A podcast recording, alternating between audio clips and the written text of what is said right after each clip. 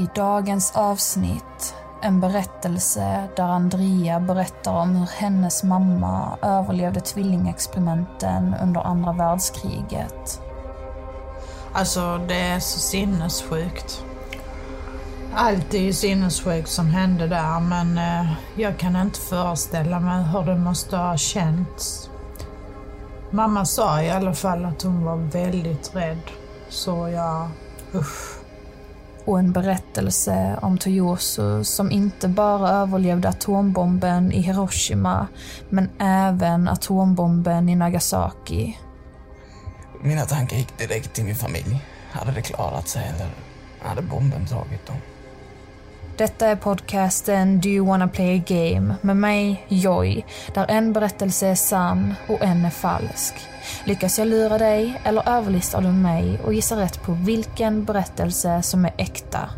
Svaret på det får du i slutet av detta avsnittet då jag avslöjar sanningen.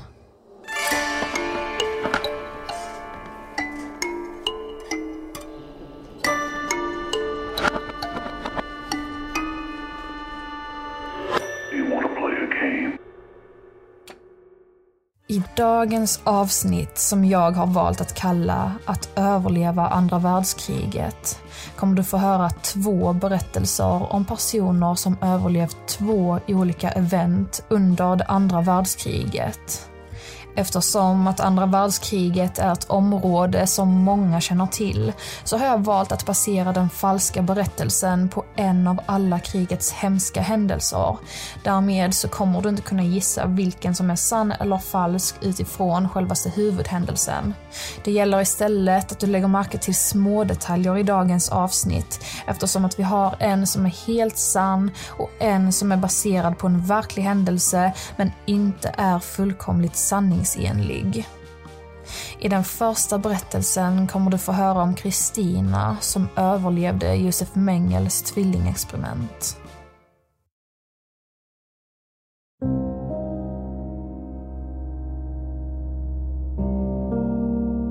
År 1943 var andra världskriget i full gång. Ett krig som vi alla känner till och som rör oss djupt i våra hjärtan. Under krigets gång skedde många hemska händelser. En av de mest omtalade delarna av andra världskriget är vad som hände på de olika koncentrationslägerna. Detta är berättelsen om Kristina Andrei som överlevde tvillingexperimenten som ägde rum på en av koncentrationslägerna och genomfördes av Josef Mengel med flera. Idag lever hon inte, men hon var alltid väldigt öppen med sin familj om vad hon och hennes tvilling hade fått gå igenom. En person som intresserade sig väldigt mycket för Kristinas berättelser var hennes dotter Andrea. När jag var runt 12 så fick jag höra om andra världskriget för första gången i skolan och mm, Alltså, jag hade alltid vetat att mamma var ett offer i det här och i samband med undervisning i skolan då, då så ville jag höra mer av mammas berättelser.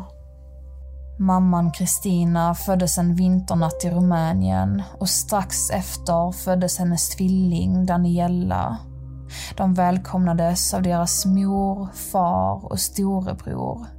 Livet var frid och fröjd just då, men fem år in i deras liv skulle andra världskriget bryta ut och det skulle bli mycket oroligt i landet. Eh, I april år 1943 så färdades mamma och hennes familj till en av koncentrationslägren i Auschwitz. Med hjälp av en sån där, eh, vad heter det nu, ja, ja just det, en eh, sån sån boskapsvagn. Det var trångt i vagnen då nazityskarna hade tvingat in orimligt många i den. Det var nästan så att människorna i den stod ovanpå varandra. Men Kristina och hennes familj lyckades hålla ihop. När de var framme vid koncentrationslägret i Auschwitz började soldaterna dra ut alla ur vagnen vilket resulterade i att många skildes från sina familjer redan där. Men Kristinas familj släppte inte taget om varandra vilket gjorde att de inte slets isär. Familjen leddes åt sidan och där stod de både rädda och förvirrade. De hade ingen aning vad som väntade dem, men de förstod att det inte var något bra. Sen så, eh, när de stod där, så kom det plötsligt fram en man och pekade på mamma och Daniela samtidigt som han skrek Twins, twins! Och då hade bara mamma och Daniela kollat oroligt på varandra liksom. Kristina och Danielas pappa tog ett stadigt grepp om sina döttrar. Han höjde rösten och sa att de rör ni inte. Då hade soldaten kollat på tvillingarnas pappa och sagt att han skulle vara glad att hans döttrar var tvillingar och inget annat. Sen kollade soldaten på tvillingarnas bror och spottade på marken. Kristinas mamma la en hand på pappans axel och gav honom en blick som indikerade på att det kanske var det bästa att lämna över tvillingarna till soldaten. Pappan suckade och sen frågade han soldaten om det var positivt att de var tvillingar. Soldaten instämde och sen tog han tjejerna i handen och drog dem ifrån sina föräldrar. Pappan grät och mamman grät men varken broren eller tvillingarna förstod att detta skulle vara sista gången de någonsin sågs. Varken min morbror eller mormor och morfar överlevde det här. Alltså mammas bror och föräldrar då alltså. Så eh, detta var verkligen sista gången i hela deras liv som de träffades. Men det visste de ju inte då.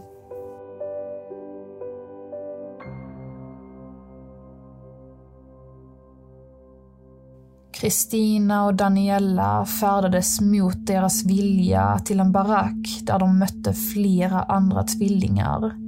I deras barack fanns det inga andra tvillingar från Rumänien och de flesta var några år yngre och kunde därmed inte tala engelska.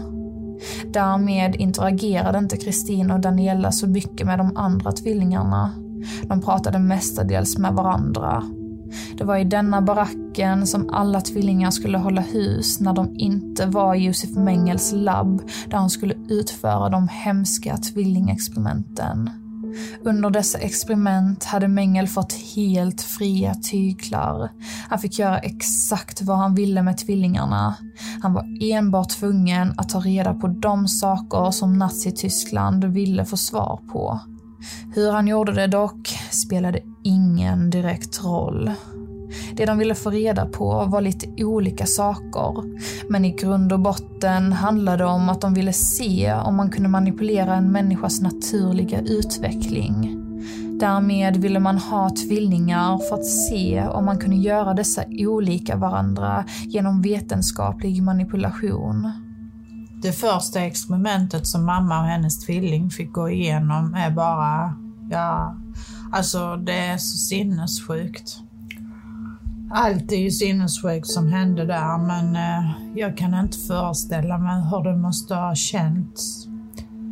Mamma sa i alla fall att hon var väldigt rädd, så ja, usch. Dagen under Kristinas och Danielas första experiment fördes de till Josef Mengels labb och sen separerades de från varandra. Kristina fördes in i ett rum och vad hon fick se där inne gjorde henne så chockerad och rädd att hon svimmade. Det var ett rum fyllt med ögon. På en vägg hängde bruna ögon, på en annan hängde gröna och på en tredje hängde blå.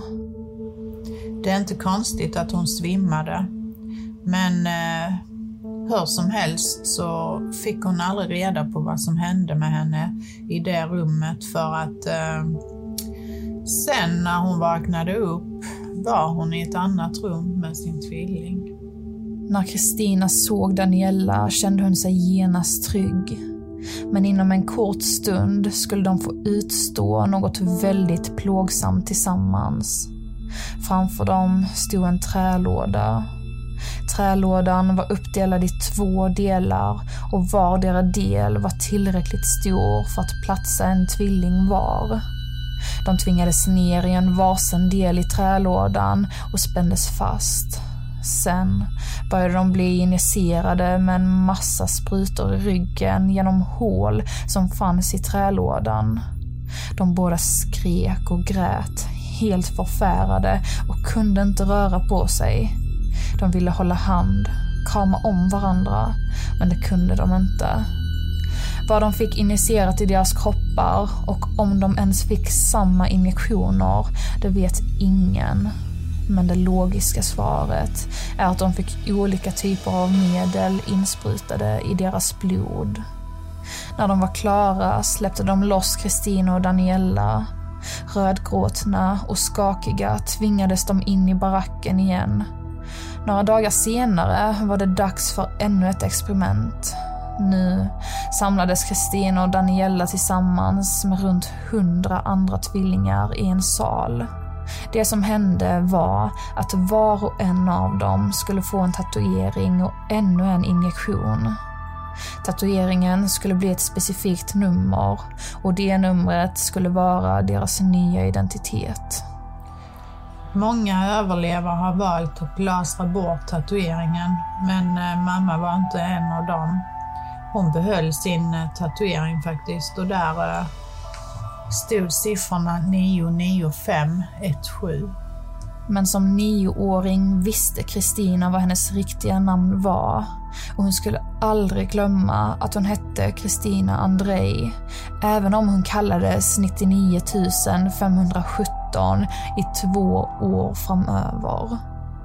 Under dessa två år skulle Kristina och Daniela få genomlida många hemska saker som skulle påverka dem både psykiskt och fysiskt. En av de värsta minnena Kristina hade var när hon tvingades se på när hennes tvilling fick injektioner i hennes ögon då de försökte ändra hennes bruna ögon till blåa. Daniela hade så ont och var så rädd, men Kristina kunde inte göra något annat än att se på. Dessa injektioner orsakade Daniela till att bli blind och därefter gick det bara utför för henne. Hon blev bara svagare och svagare och därmed blev tvillingparet mer och mer värdelösa för nazityskarna. Det som hände när en tvilling dog eller blev för svag för att användas var att, att de mördades i gaskammaren. Men som tur var så hann de aldrig sätta mamma i en gaskammare. En dag efter att Daniela hade gått bort väcktes Kristina av att nazityskarna var panikslagna. De sprang in i barackerna och kastade tändvätska överallt och skrek och stressade. Nu såg Kristina och några andra tvillingar sin chans. De tog sig ut ur baracken och började springa för livet. Men barn springer långt ifrån lika snabbt som vuxna människor, så de fångades och blev misshandlade. Därefter kastades de in i barackerna igen. Men efter ett tag togs de ut igen. Och det var inte av nazityskarna. Det var sovjetiska trupper som försiktigt och varsamt hjälpte dem ut. Först trodde Kristina att de skulle skada henne, men det gjorde de inte. De var där för att hjälpa, för att rädda dem från koncentrationslägret. De ställde upp alla barnen på led och alla fick visa upp sina tatueringar. Och efter en lång process blev de transporterade ifrån lägret. I många år fick Kristina bo på barnhem. Hon var äldre än många andra barn och därmed ville familjer inte ha henne i första hand. Men till slut fann en familj henne som skulle välkomna henne med öppna armar och ta hand om henne som sin egen dotter. Under många, många år fick hon bearbeta sakerna hon gått igenom tillsammans med andra offer och psykologer. Till slut accepterade hon läget. Då började hon öppna upp sig om sin historia som hon kom ihåg så väl. Hon ville att denna historien ska vandra generation till generation för att folk ska få förståelse för hur hemskt det var på koncentrationslägerna. Förmodligen var det därför hon så gärna berättade sin historia för Andrea varje gång hon frågade. Och det är därför Andrea idag kan historien så väl och kommer fortsätta att sprida den till omvärlden. Mamma dog när hon var 82. Jag är glad att hon levde så länge trots allt hon gick igenom. Jag älskade mamma. Hon var så stark och jag saknar henne så mycket. Men jag vet att hon tittar ner på mig just nu och är stolt.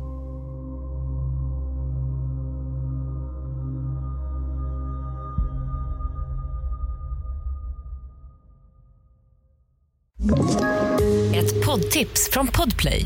I fallen jag aldrig glömmer djupdyker Hasse Aro i arbetet bakom några av Sveriges mest uppseendeväckande brottsutredningar. Går vi in med hemlig telefonavlyssning och, och då upplever vi att vi får en total förändring av hans beteende. Vad är det som händer nu? Vem är det som läcker?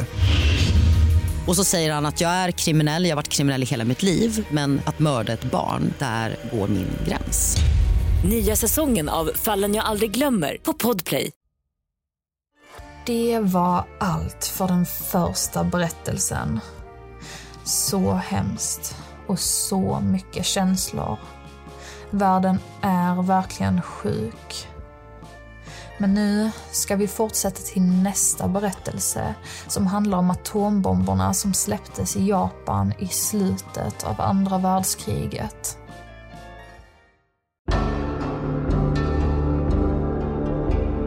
Under slutet av andra världskriget släppte USA två bomber över de japanska städerna Hiroshima och Nagasaki.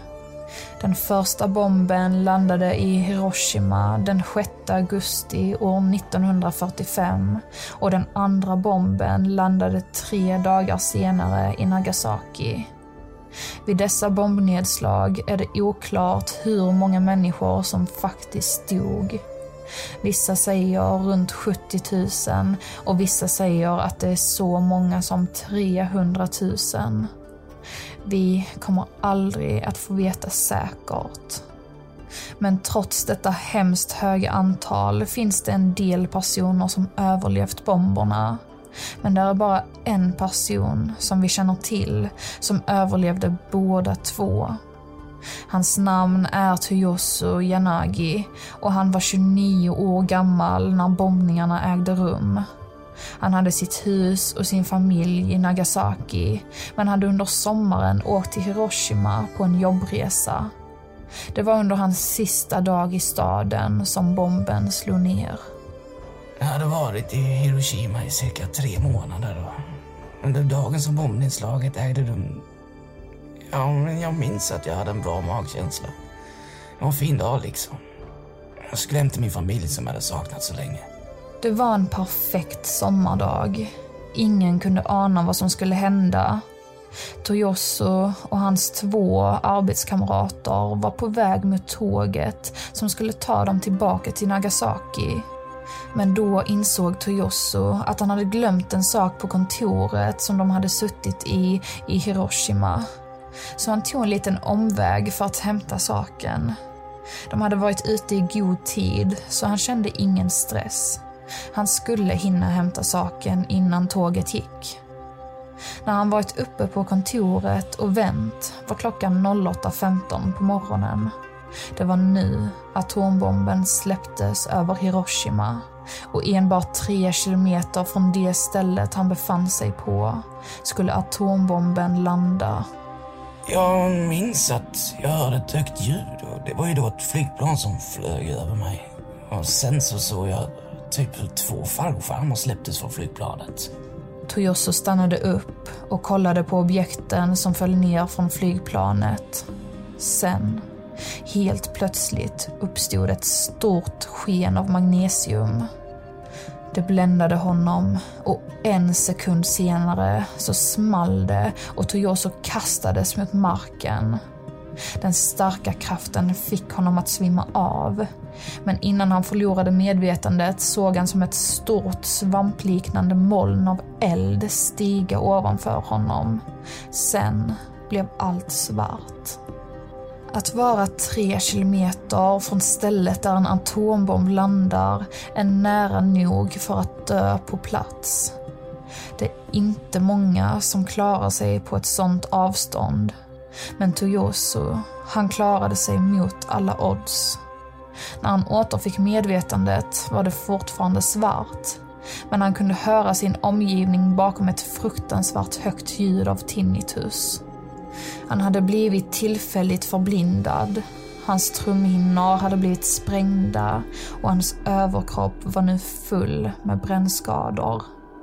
Han kunde inte förstå vad som hade hänt och han var givetvis inte nöjd över situationen.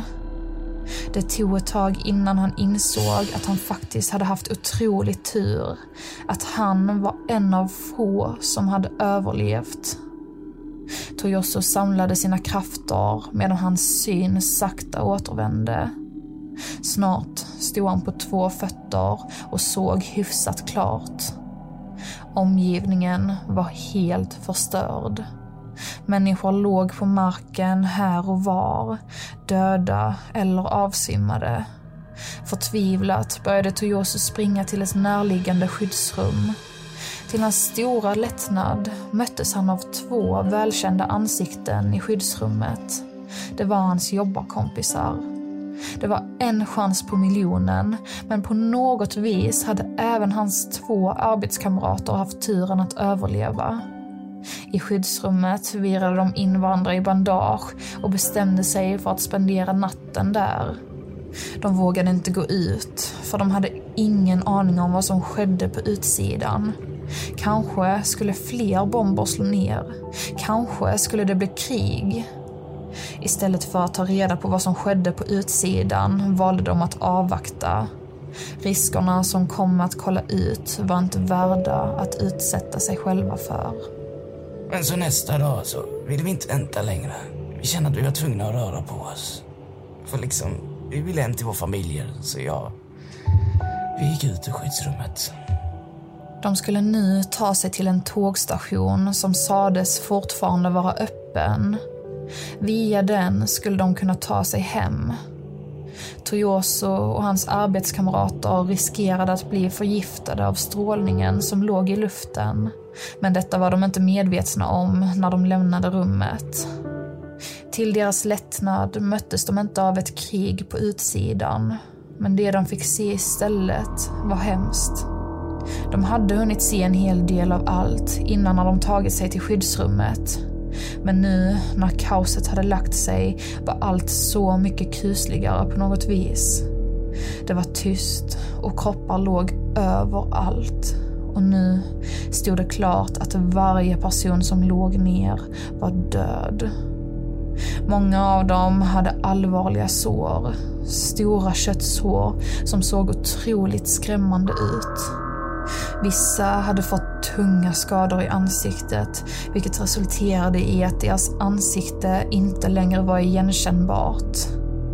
Deras ögon, näsor och munnar hade blivit bortbrända och det såg ut som att deras öron hade smält. Synen av alla dessa personer ärrade Toyoso och hans arbetskamrater. Efter ett tag nådde männen floden som flyter genom staden. I floden låg människor och flöt. De var tvungna att ta sig till andra sidan, men bron var förstörd. Så de tvingades trä över de döda kropparna som låg livlöst i vattnet. Efter det var det inte långt kvar till tågstationen som fortfarande var fullt fungerande. Ryktena var sanna. Tågstationen var fylld av människor. Och tågen gick. Det var en lättnad. Det, det var det. Toyoso lyckades ta sig hela vägen hem till sin fru och son. Hans skador var lindriga, så han var faktiskt helt okej. Okay. På den tiden färdades nyheter inte alls lika fort som de gör idag. Så hans familj blev chockerade när de såg honom.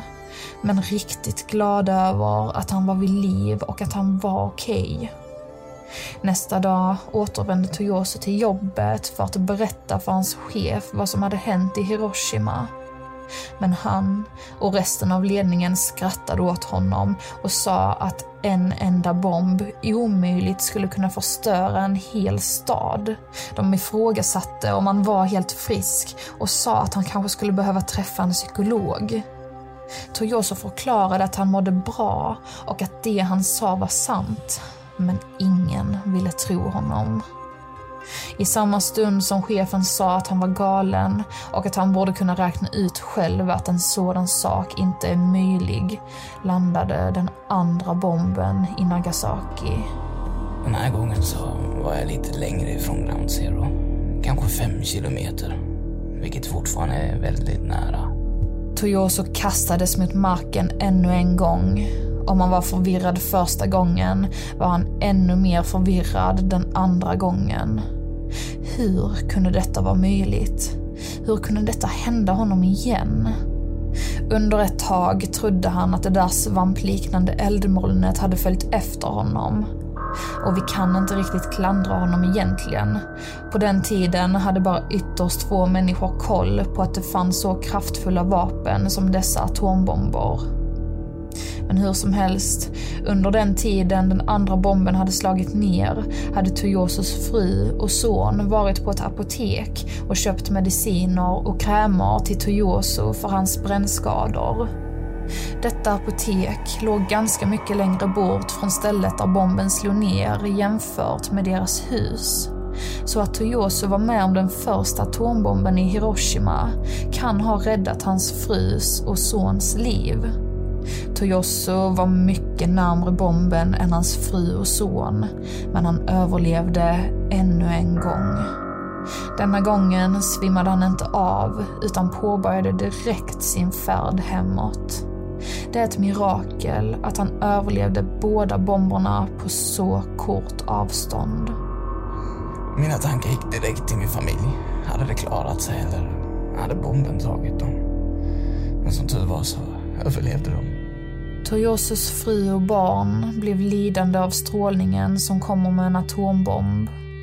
Hans fru levde länge, men dog av cancer i lever och njure. Hans son fick även han cancer.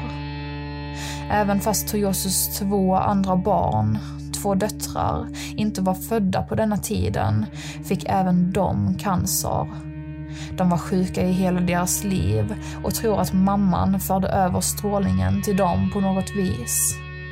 Även Toyoso blev till slut diagnostiserad med cancer. Jag önskar bara att vi aldrig använder kärnvapen på detta vis någonsin igen. Tänk så många människor en atombomb kunde döda då. Bara föreställa hur många en atombomb skulle döda idag. Alltså det är bara logiskt, det är större och starkare nu än förr. Så jag vill inte ens veta vad som händer om en atombomb släpps på vår planet idag.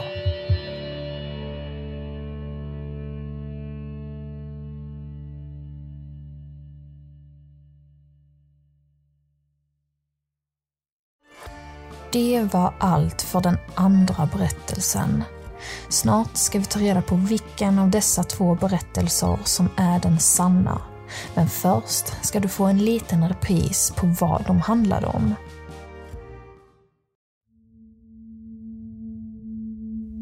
I den första berättelsen fick du höra Kristinas historia berättad av hennes dotter Andrea.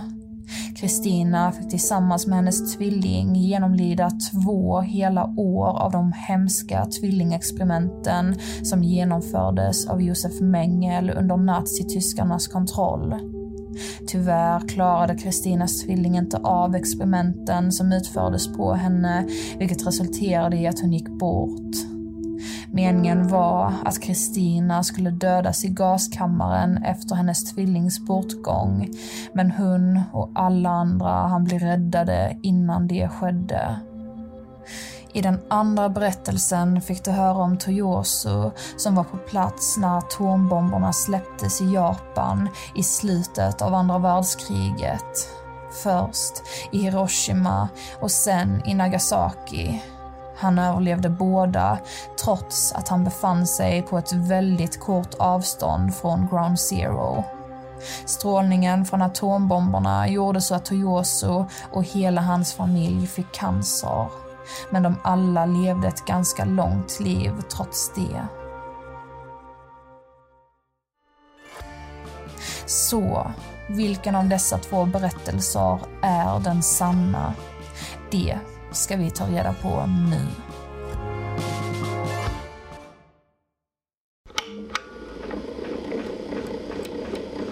Hej, jag heter Rasmus och jag har varit röstskådespelare till Toyoso. Och denna berättelsen, den är sann. Berättelsen om Toyoso är alltså helt sann, men en detalj har jag utelämnat. Toyoso, eller Tsutomu som han heter egentligen, är idag död. Annars är berättelsen helt sann och den är sannoliken helt otrolig.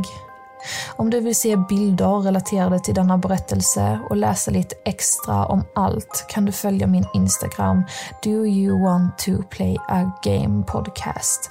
Där kommer jag lägga upp lite mer om Tutsumo om några dagar. Detta innebär att berättelsen om Kristina är falsk. Men överlag så är det mesta i den berättelsen också sant. Experimenten jag berättade om har skett, så det är inget påhitt. Men där är en del detaljer som inte riktigt stämmer. Andra världskriget är sannoliken en skrämmande del av vår historia. Något som vi har mycket att lära av och förhoppningsvis kommer det aldrig bli ett tredje världskrig även om många säger att det är en garanti. Det var allt för det här avsnittet. Du får jättegärna prenumerera på denna podcasten och gå in på Podcaster och skriva en recension. Det skulle göra mig jätteglad. Jag är som vanligt tillbaka på fredag nästa vecka med ännu ett rysigt tema. Ses då. Hej då.